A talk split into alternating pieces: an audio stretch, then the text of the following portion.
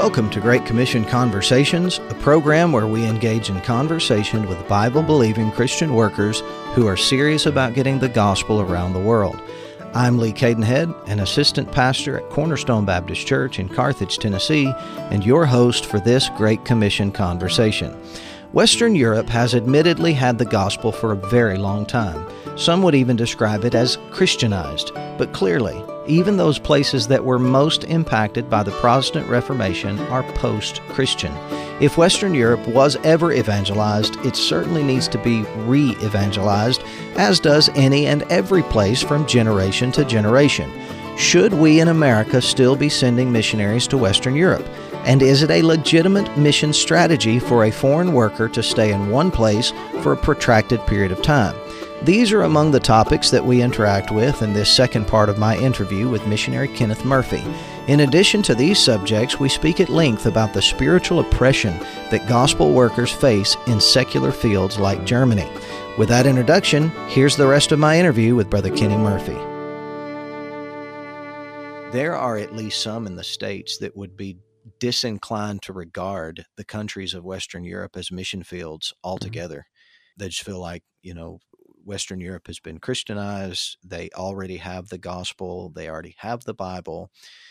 And then there are others uh, within uh, among the churches in America. And and obviously I'm referring to America is still, and I know that you'd agree with this, is still a, a hub for the sending forth of missionaries and for the propagation of the gospel around the world. Mm-hmm. There are others within America that would be, that would discount the strategy the strategy that has one foreign worker like yourself pastoring the same church for a protracted period of time. Mm-hmm. And so I wanted to give you an opportunity to speak to these issues. In your estimation, what is the need in Germany for missionaries? Why would you like to see more men consider that field of service, given the the the the dark um, uh, spiritual backdrop that you that we've already described. Is Germany a legitimate mission field? I think anywhere where people are lost uh, and without God, uh, it is uh, deemed a legitimate mission field. The idea that bigger is better and more is spiritual is uh, is a damnable, slippery slope that right. I believe this emergent church and these mega church concepts have um, propagated all over the world now. Um, Germany has around 83 million uh, souls that are officially here. We've gotten a lot of immigrants since, but um, uh, these are souls, brother, that uh, if nobody uh, reaches them, they're not going to be reached for Christ. Uh, the comment that you made, they have the Bible. They do have a Lutheran Bible, and although it is better than most uh, every other Bible in any other foreign field, the King James Bible is and this is something that Brother Fry and I have mused and uh, something that we have uh, given close, careful consideration. I'm a King James Bible believer, and I happen to believe that the King James Bible is not only the standard for the English speaking world, it's the standard for the world.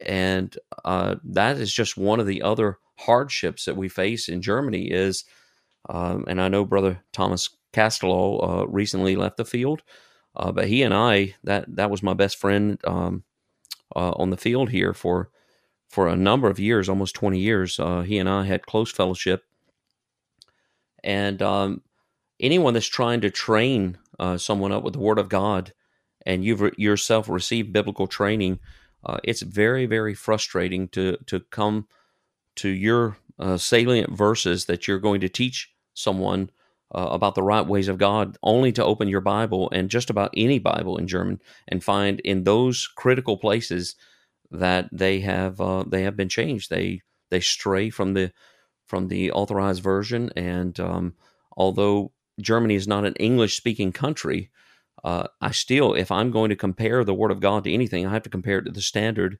and so that is one of the problems that has uh, been part of the frustration here in Germany over the over over the years, and uh, in fact, it was someone in my home church asked uh, what was the when I returned to the states, what impresses you the most, or what do you miss the most about America? And I had not given any thought to the question before because most anything that missionaries would uh, notice in Brother Craig Fitzgerald's prayer, uh, prayer letter, he mentioned Reese's uh, peanut butter cups. Uh, right.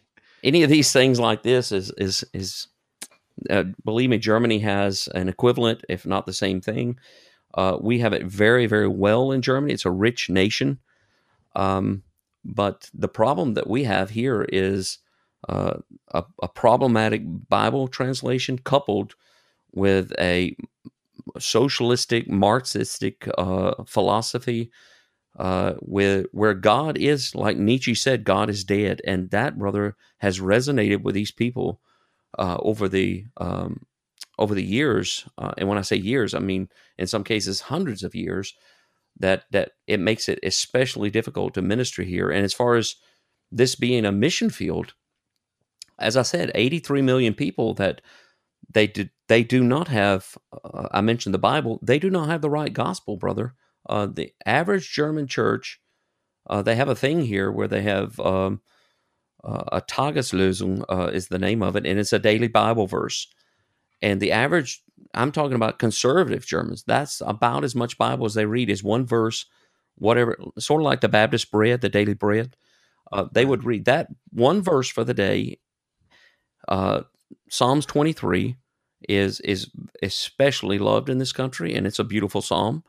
Uh, but other than that, the Sermon on the Mount uh, is, I would say, the the beginning and the ending of German Christianity here. They put such an emphasis on Matthew 5, 6, and 7 in this country that uh, they go so far as to, just as John MacArthur, who has recently opened a seminary in Berlin, uh, who I absolutely detest, uh, that uh, has he produces a gospel that is very palatable to the German mouth. Uh, it's a it's a a very cunningly devised work salvation. And the, the average German just cannot wrap their head around the free gift of salvation. And and so therefore, not only do they not have an equivalent, a true equivalent of the King James Bible, they don't have any teaching, and they also have a false gospel. Uh, they they believe that, uh, I mean, just any given number of of, of uh, gospels that they could be listed uh, the rich young ruler, go and sell all they have, take up that cross and follow me. Uh, this is considered by many here in this country to be the uh, true salvation, and that's the gospel. Uh, we had a, a lady, a, a, Baptist that lived in our neighborhood when we first moved here. She told my wife that um, that she believed the gospel was keeping the Ten Commandments, and uh, that it's actually very easy to do. And this is just, yeah, this is wow. this spiritual deception that is related. That same Bible study, I, I, went that night to their Bible study, and they, of all places, they were in Revelation, and a third of the stars were cast out of heaven. And she, uh, that same lady, closed her eyes and said, "I can just see all the stars now raining down on earth." I said, "You do realize that one star is bigger bigger than the earth, don't you?" And I said, if a third of the stars rain down on earth, how would that look? And I, to- I turned in the Bible and I showed them in Revelation chapter one that the stars here are angels. Brother, their eyes got big as saucers, and I was never invited back to the Bible study. I just disrupted their whole evening. So evangelization here in Germany is is a lot different. You mentioned at the beginning of the podcast, door knocking is um, the only person that knocks doors here in Germany are the Jehovah's Witnesses. And if you knock on a door, it doesn't matter what you wear, it doesn't matter what your presentation is, you're going to be deemed a Jehovah's Witness before you can right. open your mouth. And so you can do it. You can say that, you know, bless God, I'm going to do this no matter what the perception is. But it is Germans are very reclusive. They enjoy their privacy when they do go home. And uh, so that is not a valid uh, approach to the ministry here. So we're limited to preaching on the street and handing out tracts. Uh, we advertise for any special events we have in our church. But the greatest way to minister here, and this is one of the troubles of our local church, is to teach that same people who have had no Bible training to overcome the concept that faith is not a private thing. And that's that's a very prominent uh, saying here in Germany that one's faith is a very private, um, personal uh, thing that should not be interfered with, and so therefore they they do not witness. And to get people to overcome the fear of man, uh, to to be an open witness for Christ, has been very very difficult to train the people to uh, get out of their shell and actually uh, tell people about their faith. And we have seen some uh, we have seen some some hope here in the last months here. Brother Fabian is is in the German, uh, would be the equivalent of the German army. He's an officer, and he's doing his uh, reserve uh, officer training. And he was actually able to lead one of his soldiers uh, that was under his command last year or year before last. He was able to lead a man to the Lord, and he recently uh, wrote back from his training that he is in the process of witnessing to another man in the same manner. So, Amen it's it's a great blessing to see somebody finally get out of their shell and do it. And, and I can't do it for them. Uh, there is a stigmatism, uh, me being a foreigner, even though I speak German. I don't know what one's definition of fluently is, but I speak I speak German fluently, and um, but I have an accent, and they know immediately that I'm an American. And usually, Americans are com- coupled with either a Mormon or a Jehovah's Witness. So it would work far far better if the the converts in our churches would uh, reach their people themselves, which comes back to your question of the missions philosophy that a missionary is to go to a foreign field and after four years, uh, and and this I'm just using this number as an example. This is one that's often thrown around. After four years, you should have built that church up to a point to turn it over, return to the states for furlough, rest for a year, uh, then go back and start in another region of that field. And in Germany, it's just it's just not doable, brother. You you cannot turn a church over in Germany after four years. It will not survive. It just will not survive. Well, brother, I think that that uh, that approach and that strategy, most places where it's been uh, attempted over a over an extended period of time, I think that the that the long term fruit often demonstrates that that's not uh, a good approach. That that cookie cutter kind of approach to one church per term is uh, there's nothing in the Bible that indicates that that, that that as a as a pattern for church planting. So I, you know, the the idea that that works in that that might work in Africa, but it won't work in Germany. Well, it it probably won't work in Africa. The mm-hmm. the more uh, missionaries to Africa that you talk to, but um, I, am wondering in presenting, you know, be be that as it may, um, in presenting the work of mm-hmm. your work as a missionary and i know that i know that you consider you're a mission you're, yourself a missionary that this this is in your heart this is your this is part of your calling mm-hmm. but in presenting the work to american churches how how would you distinguish your calling as a missionary from that of a pastor and how do you believe those roles overlap in that given field well as we just said i think um, you called it a cookie cutter uh, approach to the ministry i think i think you know, it, it almost is like a, a market driven economy. Uh, the church has almost fallen prey to this idea and the concept that more is better. And, you know, there's pressure on, on a missionary. I, you know, the Bible says they compare themselves among themselves are not wise. Uh, I read mission letters and I've, I've told people over the years um, uh, how blessed it must be to have uh, to start a Bible Institute and have uh, 30 students uh, in your Bible Institute. It's uh, it must be a great blessing. Um, but the one of the things that we have to overcome, and I'll get to your question uh, promptly, but one of the things we have to overcome, I have had a Bible Institute in our church for some seven years on and off. And uh, the, the problem that we see with it is because education is given such a, a prominent position in the society here, if you don't offer an accredited school, uh, the people feel like that they're basically wasting their time that they really don't have the they don't have the um, the tools uh, they're not going to be perceived as knowledgeable.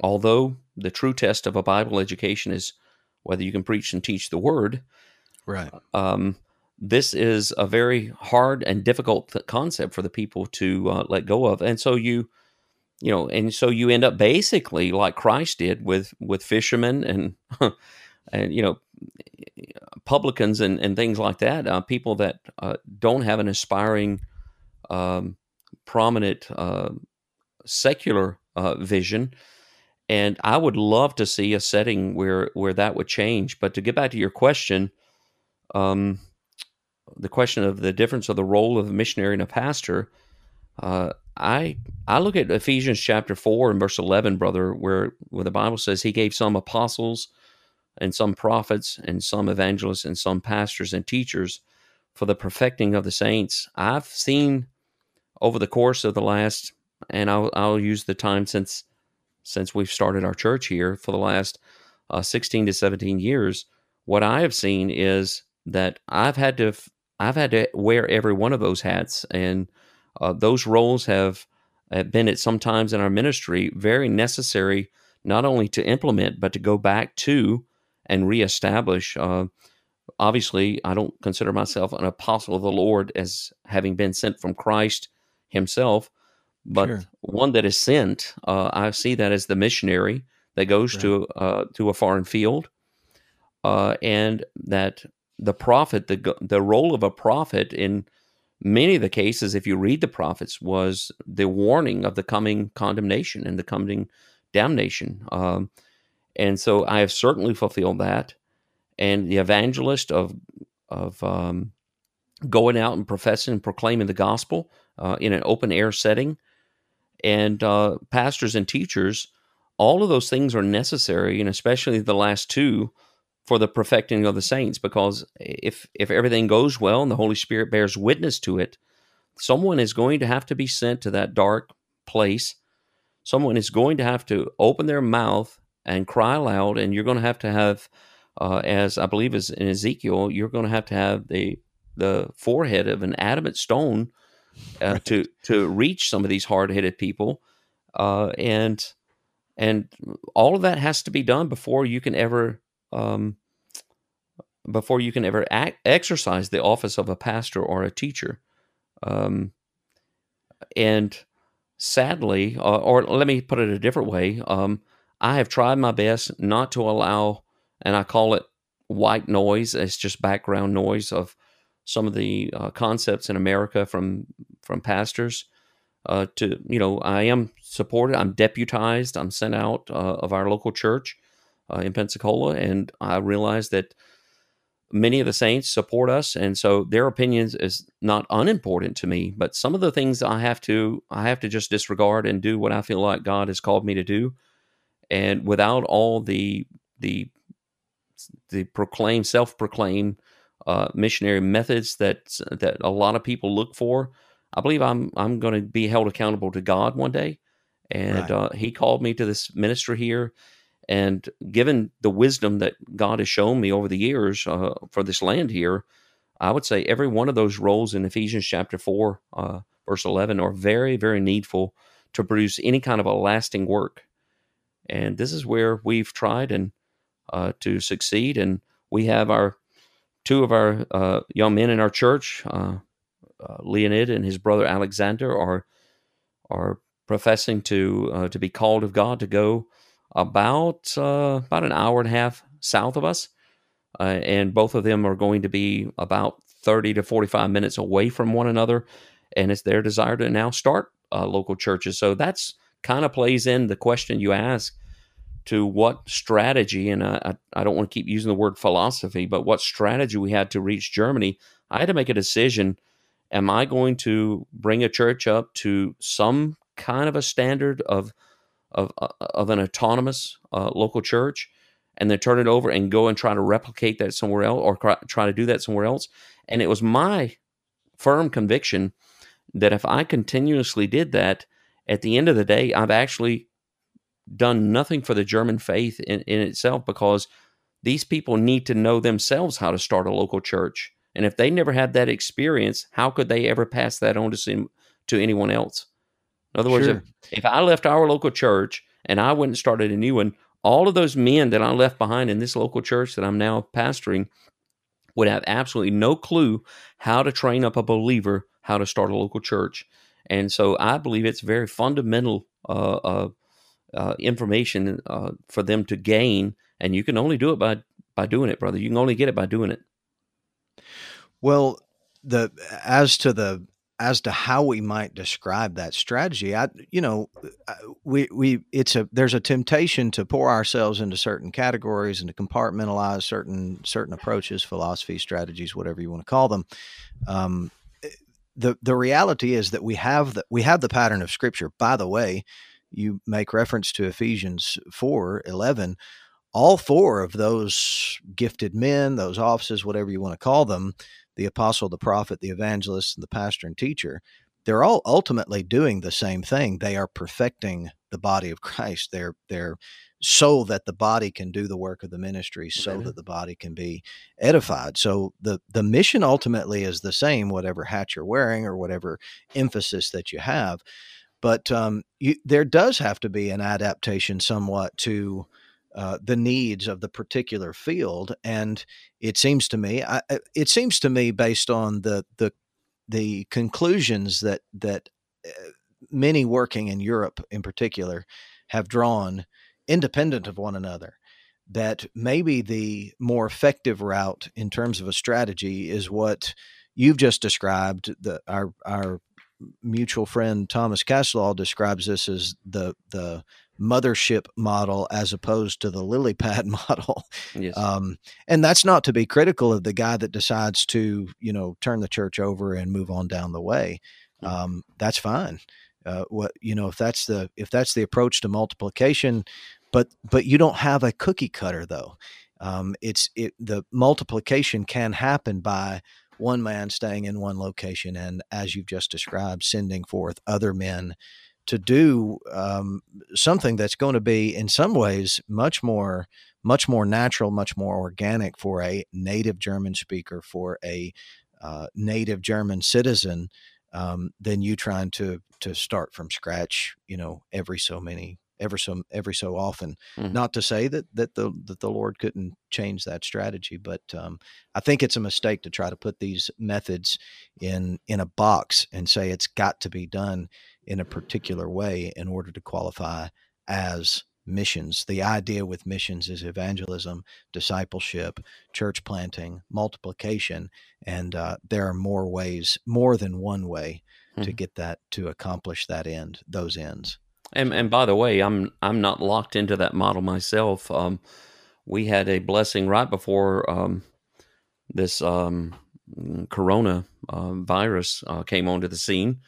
We were being visited. I was called to um, help someone with a with a young man. I got a call about nine o'clock in the evening on a Sunday night, and one of the uh, churches um, they are Aramaic. Uh, he's a uh, became a good friend of mine and they have uh, they basically are holding their culture together with their belief. But um, he broke away from the Orthodox Church and is trying to start his own independent uh, um, church. And uh, I naturally pulled up to him, and uh, our friendship grew. And I'd had a desire to be an influence in in this beginning of a local church that they had started. Um, they were some pushback, and I finally thought I was imposing, over imposing myself on them. So I backed off of that. But uh, I got a call from this gentleman uh, one night about nine o'clock in the evening on Sunday. He said, "Hey, I got a guy, a young man here. He's uh, devil possessed, and um, I I'm really o- over my head here. And could you come and help?" And and they had dealt with him for about a couple of uh, two hours. And once once I received uh, got on the scene, um, uh, I confronted the man and uh, the young man and uh, gave him uh, some Bible verses and um, just basically just pushed back against. The, he did have unclean spirits. Uh, there was no doubt. Uh, just not. To, I'm, I don't want to sensationalize any of this, but brother, I've just countless. Just like any story that you would have in a in a country surrounded in voodoo and black black magic. Uh, Germany has, of course, through this deep seated uh, rejection of the gospel and the word of God has its own spiritual battles here. And this young man, his name is Max. Um, I was able to speak with him for about two or three hours, and I went home that night. And uh, he he wrote me uh, two or three weeks later and said he's still having problem. He hears voices in his head, and so uh, I dealt with him uh, on a second occasion and was able to. He was actually delivered of the unclean spirits, and um, Amen. Uh, he really uh, it was just as the Bible stated. The next time he came to then to our church, they live about an hour away from us, but he came and he was clothed and he was sitting and he was in his right mind, brother. It was uh, it was amazing, and um, but through him, he was in contact uh, about an hour away from us with a group of um, oh I only know the German terms uh, gypsies. Uh, they're called yeah. Sintis actually, uh, at least in, in, in German, but they're they're just gypsies from Romania, and they were uh, trying to start a troubled youth home about an hour uh, uh, northwest of us. And they were, he brought, Max brought them to, uh, to our church and uh, they took an immediate interest. And this is something uh, that I wish you and the listeners would be in prayer about, talking about getting away from being stuck in one method. Uh, I would like to see somewhat of a kind of a circuit riding preacher um, uh, concept and this these people uh, have broken away from the charismatic church they were they were involved in the charismatic movement and they wanted to break away from that but since corona i've almost fallen out of touch with them and um, i need to uh, uh, I've I've talked to him. I at least initially uh, proposed that I could come by and help them get a church started. So I just wanted to add that I'm not completely set in my ways as as far as this mothership uh, mentality that Brother Castello described it. Uh, I'm I'm just trying to do the best I can with what I've got to work with, and as the Holy Spirit opens doors, I hope that I'm going to be um, uh, just faithful to go in, in the direction that the Holy Spirit is leading. Well, I think some sometimes there's a there's a temptation to to say, well, I'm doing it the biblical way. I'm doing it the Pauline way. This is the method that that's mm. used in the Book of Acts. Say, well, yes. which which method would that be? And and Paul's methods and Paul's strategy was constantly changing depending mm. on the circumstances circumstances, the, depending on the field. Mm. Um, with those subsequent uh, missionary journeys, he the the time in which he stayed in a given place changed from journey to journey. Mm-hmm. Um, and then toward the end of his life, of course, as far as we know from Scripture, he has essentially a letter writing ministry, and uh, it, it, the opportunity, the occasion for him to have an itinerant ministry is is past. But he's still very fruitful doing what he's doing, receiving visitors and writing letters. So he adapted to the needs at mm-hmm. a given time he prayed for doors to be opened. He walked through doors as they were open, and he was just faithful. And and really, missions uh, for for we can strategize. We should want to be as effective as possible. We we we should want our methods to be biblical, for that matter. But um, I do think it's a mistake to try to uh, over define these things and over commit ourselves to a certain method and uh, not have the flexibility by the Spirit of God to um, adjust and adapt to the needs as they arrive and mm-hmm. when the lord gives you an opportunity like you just described you respond to it it's mm-hmm. not it's not a matter of well i didn't come up with this or i don't see this uh, in the pauline methods that's you you followed in your case you followed the lord to to germany when it wasn't in your thoughts to do so and ever since then you've been following him to do things that wasn't nece- that weren't necessarily in your thoughts to do so. That's the nature of the ministry. Amen. we're just we're walking by faith and not by sight. Not necessarily the things that i would even want to do um, should be added and uh, just like being here in germany but i would i would love to have the freedom and the liberty to to move on and and turn this church over and move on to an, another area and and try to do something for the Lord. And uh, the Holy Spirit has just not released me, but Brother Fry, um, Philip Fry, Brother Castello, and I were yoke fellows here when he was here, and I'm thankful for Brother Fry stepping up and and uh, feeling that void uh, in my life because um, I think I've expressed this to you on several occasions of how lonely it can be in a field where uh, there are very few like-minded Bible-believing missionaries uh, close to you. Brother Fry, by the way, is four hours south of me and um, makes it very unconducive uh, to a uh, friendship uh, if it were not for the modern technology. And so the idea of the podcast is not just simply missionaries over here with nothing better to do and we're flirting around with social media. Um, we're trying to do something um, that would combine us. Two or better than one, uh, and to help us to uh, our strategy of how to uh, better uh, work this field of Germany. Uh, it's been a great blessing to me, and we actually got a I got an email, a call actually last week from a lady who lives uh, near Berlin. She's 65. Uh, she's been a widow for six years. She said she saw our videos and our podcast, and uh, she said there's nothing keeping me from moving to your area. You you challenge the people if there's no Bible believing work in your area to move.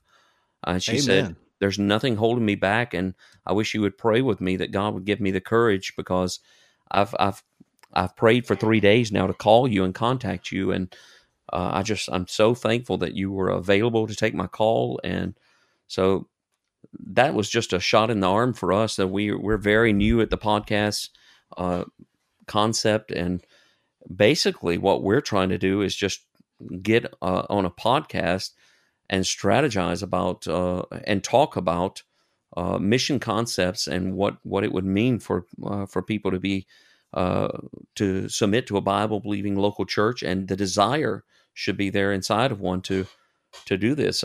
Germany has almost been taken over, even with the free evangelical movements, by by conferences and what would be somewhat uh, from, uh, comparable to uh, the like the camp meetings in the states. Um, and so there is no real local train. Uh, uh, there's no real Christian training going on at local churches uh, people, most of the people that attend the conferences are not even members of a local church.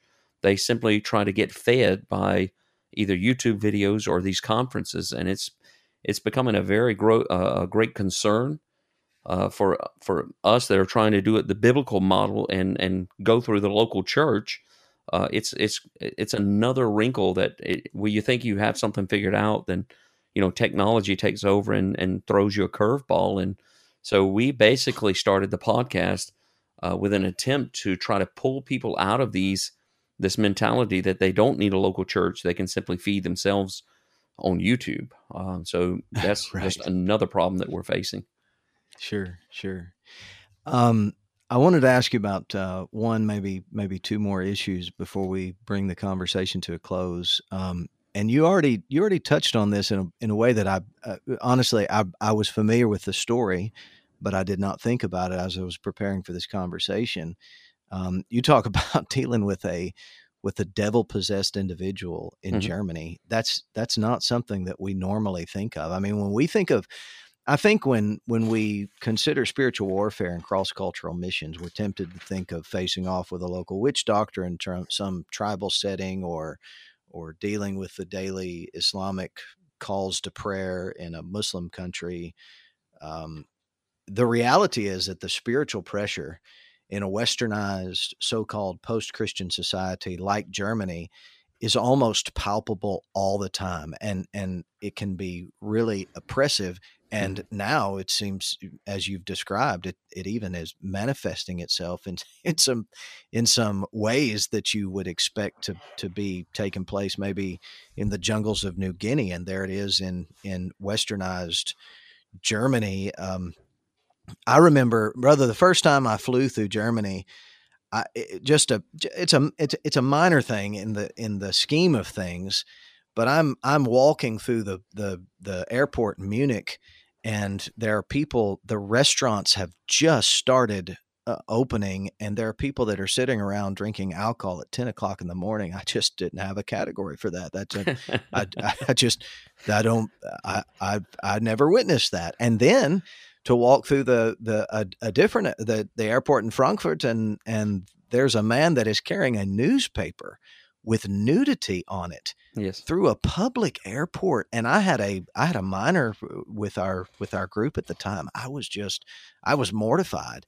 This is this is the setting in which you are immersed hmm. constantly and it's really i think it's difficult for many of us at least in our american context i mean i'm in a i'm living in the bible belt you know where you know where i'm from you know where i'm where i'm living now and and uh, what we're accustomed to, and we have our own challenges.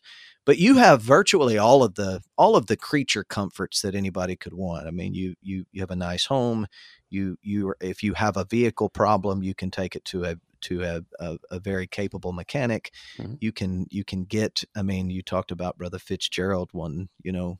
Uh, Reese's chocolates or or looking forward to eating at a Burger King. That's not an issue for where you're at, but you've got your own difficulties in that field. I'm wondering if you would comment uh, before we wind this up on how the pressures of that field have affected you at times and how you've overcome those things to to continue to labor in a field where in the time you've been there you've seen a lot of other laborers come and you've mm-hmm. seen them go because mm-hmm. it's a very very oppressive spiritually difficult atmosphere in which to in which to thrive and minister so, could you comment on that for our listeners? Well, that's one of the the greatest um, temptations that I personally face here in the in this country. You know, I believe was Isaiah said, "Does doth the plowman plow all day to sow uh, fitches?" and and the plowing uh, all day and to see such a meager return, uh, it really, really uh, coupled with all the things we've talked about, this scholastic uh, oppression, uh, that's a that's an unclean spirit in and of itself. Um, the lack of fruit, the lack of fellowship with with other Bible believers, the lack of the King James Bible. Uh, I don't want to sound as though I'm whining, but I have whined over the years, brother. It's been it's been very difficult uh, when you when you have just one of those factors working against you at any given time. I told recently a young man that's just entering the ministry uh, that he was interested. Uh, he's in, here in Germany, He's not related to my local church, but he's starting out with a very cynical spirit. And I warned him that the first 10 years of my ministry here in Germany, I was riding the wave of, of the, the, the thought that I was going to make a lasting and deep impression on this country for the Lord Jesus Christ. And it took about 10 years uh, for to that to be beaten out of me to a place where uh, I was despairing uh, sometimes of my life. And I, I don't want to I don't want to uh, seem sensational when I say that, but uh, some very very dark days uh, uh, have ensued from from those multiple fronts, and it's it's not you know the mission field in and of itself is not for the queamish or the weak of heart, and and um, but and I, I, can't even begin to know what other missionaries face in their own fields. But uh, Germany has, has, has taken a lot uh, from me, you know, I read when Christ went into the temple and uh, he started throwing over the money changers' tables, and the disciples remembered that the zeal of thine house has eaten me up, and that's one of the things that I've dealt with. Uh, where I felt like I think I could have gotten a release if if I would have just went to a Lutheran church and turned over their altar, you know, and uh, I think it would have done me good. but uh, I've restrained, and uh, that this constant restraining and holding back and not having an outlet for what you believe that God has prepared you and uh, equipped you to do uh, is very, very uh, uh taxing uh, on my spirit, um, on my physical body, my um, the chemical makeup, I guess, of my mind. Um, so yes, uh, it's been very taxing. I've um, I've had to start taking supplements. I've started going to the gym now, and then you know I'm 50. I just turned 50, and so some of the things, you know, that uh, entropy, the body starts to wear out, and if you don't maintain it, it's going to fall apart. And uh, but that goes not only for your physical health, it goes for your mental health and your spiritual health. And so over the years, it's been very taxing, um, to say the least. And although you didn't ask the question, um, that's just a such a testimony for my wife and and the the necessity for anybody desiring to go into the ministry of taking your wife into consideration because of the everything that I've been susceptible to and everything that I have fought uh, against. My wife has not per se been on that front line battle, but it has affected her in such a way, uh, unlike any other person in my life. My wife has had to carry all of my burdens with me, and uh, it's it's and my children, by the way, uh, it's uh, they have uh, they have seen this over the years, and um, you were commenting to the perversion. Uh, the beer, the Germans love their beer. Uh, Uh, and I thought that that was one of the places where the Germans were going to revolt against the Corona uh, uh, restrictions when it come to their beer. They were saying that some of the beer companies were running low on beer. I thought we'd have seen a revolt here in the country. Um, but yeah, workers like uh, that work heavy machinery, they they go to their cantina, their their lunchroom at their job, and take their break, and they get served beer during during their lunch break. McDonald's serves beer here uh, at the local McDonald's. Perversion is, I, I would have to say that in some ways, I don't know what. Perhaps it's I could attribute it to some of my prayers, but uh, it's actually gotten better over the years with the open uh, nakedness. Uh, um, when I first came here, there were billboards, uh, literal billboards for a butter commercial, a, advertising of butter, uh, of a naked woman coming out of a lake um, for to sell butter. I, I, just never could get the two put together. People look at Germany, and it, it's like you started the podcast off with the apostasy and the um, Revelation chapter three says that uh, the Laodicean church said that they're rich and have need of nothing, and they don't know that they're poor, blind, and naked was one of them. They don't know that they're naked. You know, Adam, uh, when he sinned, he had the the decency and the fear of God to hide himself, and that fear is here thrown off. Uh, it's completely, uh, it's completely out in the open. It has gotten somewhat better uh, over the over the past uh, few years, so I'm very thankful for that. But the demon possession, the devil possession, is um, we had a, a lady here that came to our church that, according to her, her grandmother made a blood pact with Satan uh, to give her grandchild to Satan, and uh, that was common knowledge in their family. Wow. Um, and I'm told the farther south you go into the mountainous regions, that is very, very prominent. Um, and but it comes from this uh, this wild heathen nation that has never had a Bible believing movement go through it that to affect it to affect change. Um, one of the most prominent stories I have of our street ministry, I was dealing with a young man uh, on the street. He was Polish, and it was springtime here in Germany, and uh, he was a young man, probably about twenty, and I was dealing with him with an open Bible, just the standard verses to strike up a conversation, and he was distracted. Um, the the girls, uh, young girls, were it was just getting warm enough for them to put on short skirts, and they were walking on the streets here in Germany. And if if no one's ever been here before, uh, Germany has a market square where we go and preach and hand out tracts. Thousands of people are congregated in one area, and and so he was distracted this day, and and so I decided to change the subject. Uh, and I told him, I said, "Do you know that Jesus Christ said, if a man look upon a woman and desire to be with him, that he had already committed adultery in his heart?" and I got that young man's attention. He started immediately. Uh, he turned to me, and and you saw his demeanor change. He was he was put into submission to the Word of God, and I was I was witnessing to him, and I spoke to him in a voice uh, not unlike what we're speaking right now, real quiet. It was a private conversation, and I told him in Galatians, uh, Galatians chapter three, uh, in verse thirteen, that Christ has re- redeemed us from the curse of the law being made a curse for us, for his written curses everyone that hangeth on a tree. And when I said that, a woman, an elderly woman in her 80s, that was uh, literally uh, no less than 200 yards away from me, come walking through the crowd. Uh, 200 is exaggeration, 150 yards away from me, come walking toward us, and she started screaming through the crowd of people, What is this I hear about Christ becoming a curse? And my initial reaction was, is uh, you know, some Bible believer heard me talking about the Bible, and they were going to come give a testimony to to attest to the truth of the Word of God. And when she approached us, she said, "Again, what is what are you talking about? Christ became a curse." And I said, "Here it is, right here in the Bible." And she said, "Oh, many people have changed that Bible."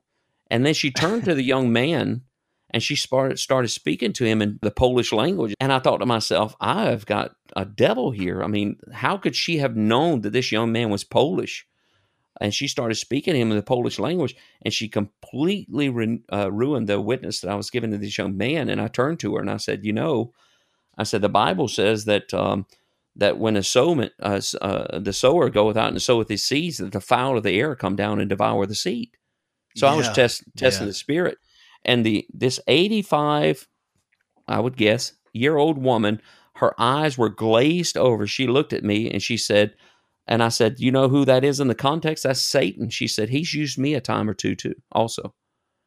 Wow. An 85 year old woman, as I accused her of being the fowl of the air, she said that Satan has used me a time or two. And so uh, it was very, very dramatic how that that this fowl of the air came down and snatched the seed. That young man, I never got his attention back to the Word of God, and that's just an underlying spirit here. And you know, the overt cursings uh, and the father coming by as I was preaching, saying that uh, his son is uh, his son turning his son looked to be 10 to 12 years old holding his father's hand, turned to me and said, My daddy's going to hell, and I'm going to hell with my daddy, and I'm proud of it. And it, it's just oh, things like that that you, you just cannot get out of your mind. And, and the open mocking of the word of God. So, again, if there was just one on one front of these battles, uh, whether it was uh, uh, higher learning scholarship or whether it was the, the there is no King James Bible in German uh, perversion, um, agnosticism, uh, atheism, socialism, Marxism, if you could just reduce it down to one of these, a man could, uh, you know, keep his head above water.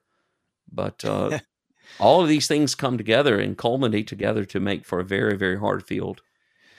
Well, I think that all of those just uh, also serve to just further illustrate the need for the preaching of the gospel, for biblical Christianity, for true Bible believing churches in that field, and uh, for all of the for all of the difficulties for for the spiritual oppressive, the spiritual oppression in that that's just uh, palpable in the country you've you've survived some of those darker seasons and you've you've pressed on and uh, it seems to me um, that that you're really encouraged with the with with uh, what the future holds and and that uh, the Lord's given you some vision and and you've got uh, you've got some some good things on the horizon in terms of ministry. So, mm-hmm. how would you sum up your your vision for the future moving forward? What's mm-hmm. your vision for mm-hmm. the field of Germany?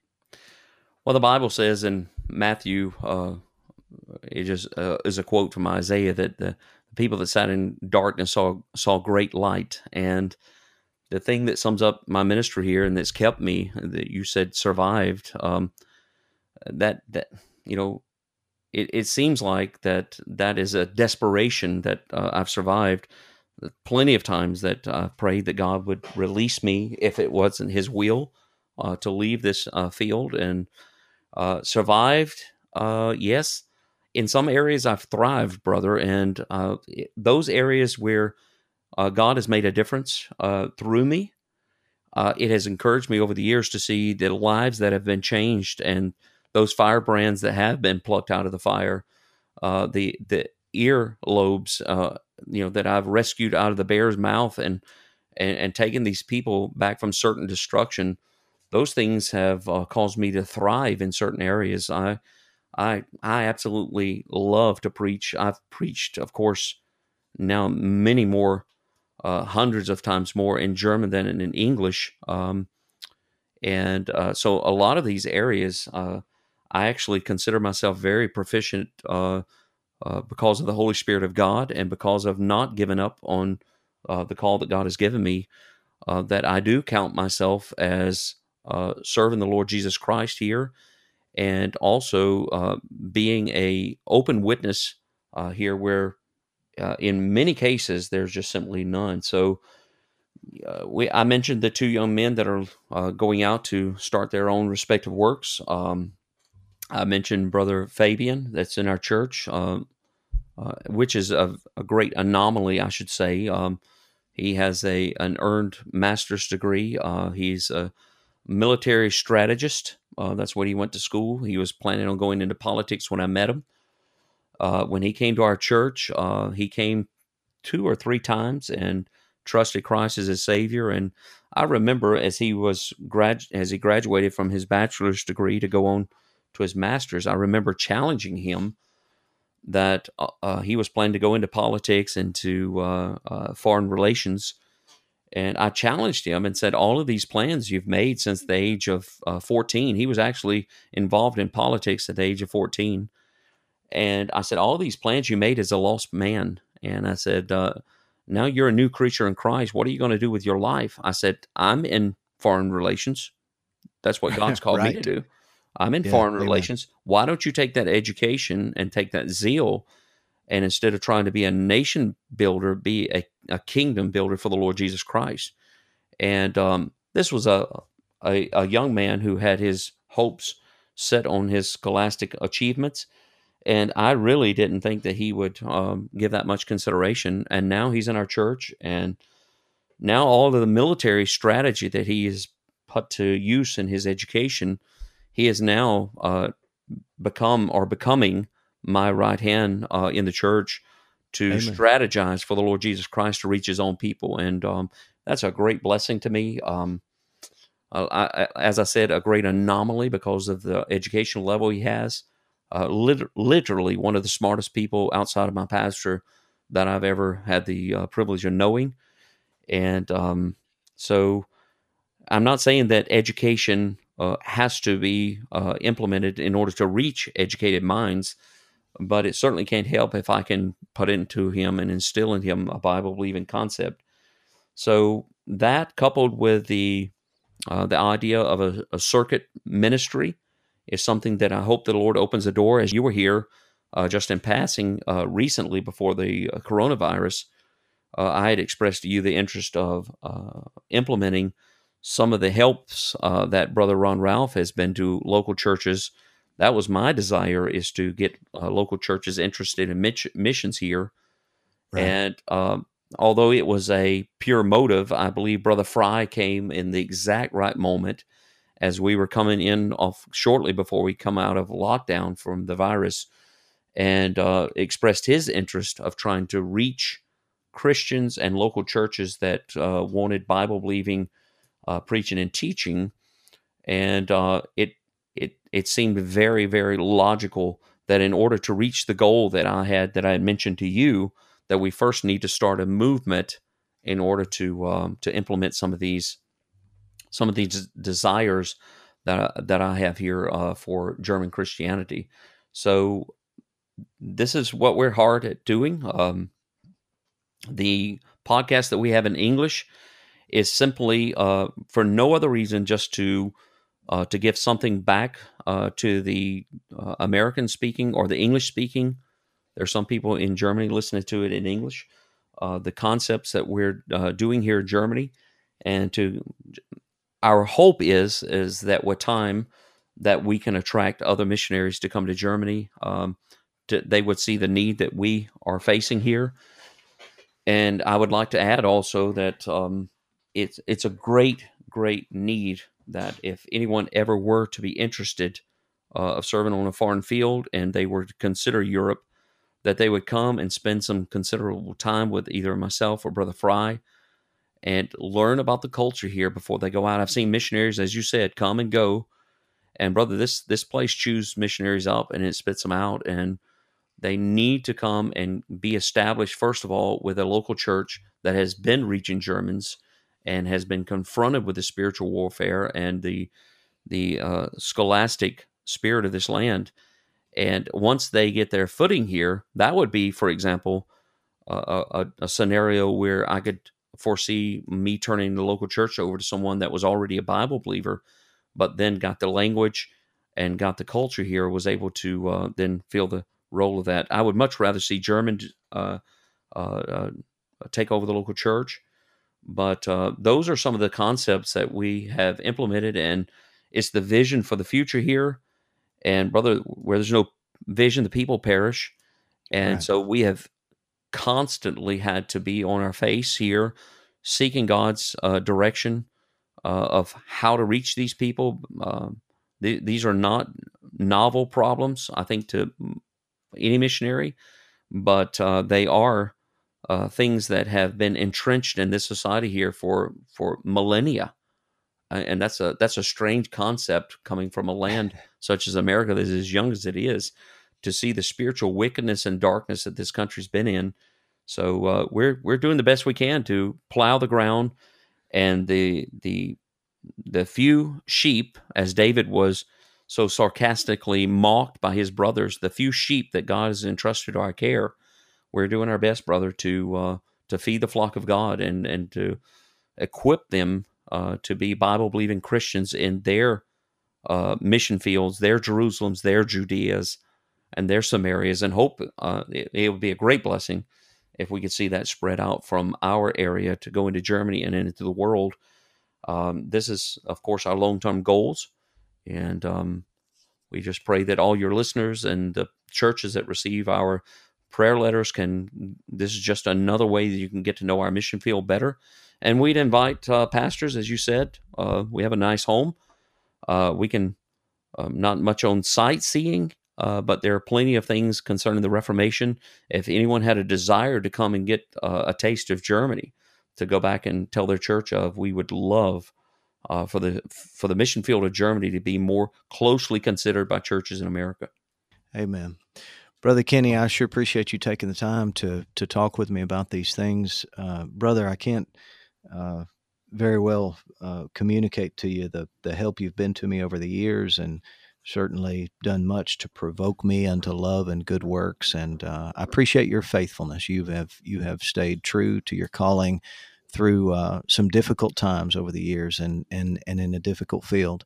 And I'm thankful uh, for how the Lord is using you there and uh, how the Lord's used you in my life. So appreciate appreciate your time and uh, and what you're doing there. And um, I hope that the that the conversation will be profitable to those that listen in and, and have a much better understanding and appreciation of the field of Germany. So mm. thank you for thank you for the conversation today brother. Uh, all praise be to God. Uh, he's the Holy Spirit of God is the only reason that there's any light here in, in Germany and Europe as far as that goes. And uh, I can only say the same. You have been a great inspiration to me over the years. I appreciate the friendship, and uh, that's one of the things I'm looking forward to in heaven is be reunited um, with a with a brethren. We we certainly miss all the encouragement in the states, of the meetings, the pastors' conferences, and all of these conferences and stuff like that, um, it's it's it can be lonely without uh, a lot of that fellowship. So I know that uh, a lot of people love and pray for me, and uh, it's uh, just praise be to God for it. I thank you, uh, brother, for your friendship over the years. I hope that you found this interview with Brother Kenneth Murphy to be informative. So much of what he described about the field of Germany could likely be said of the rest of Western Europe. Brother Murphy and his yoke fellow in German missions, Brother Philip Fry, are interacting with some of the topics that were discussed in the course of this interview and many more subjects related to mission strategy and practice. They flesh these out on a weekly basis in their podcast, Two and Two Missionaries. You can find a link to Two and Two Missionaries in the program description of today's broadcast, along with Brother Kenny's contact information. Thanks again for tuning in for this Great Commission conversation. You can subscribe to this program wherever you receive your podcasts, and if it's been a blessing to you, please feel free to invite others to tune in. I always welcome your feedback. You can contact me, Brother Lee, by email at greatcommissionconversations at gmail.com. Until next time, let's do what we can to preach the gospel in the regions beyond.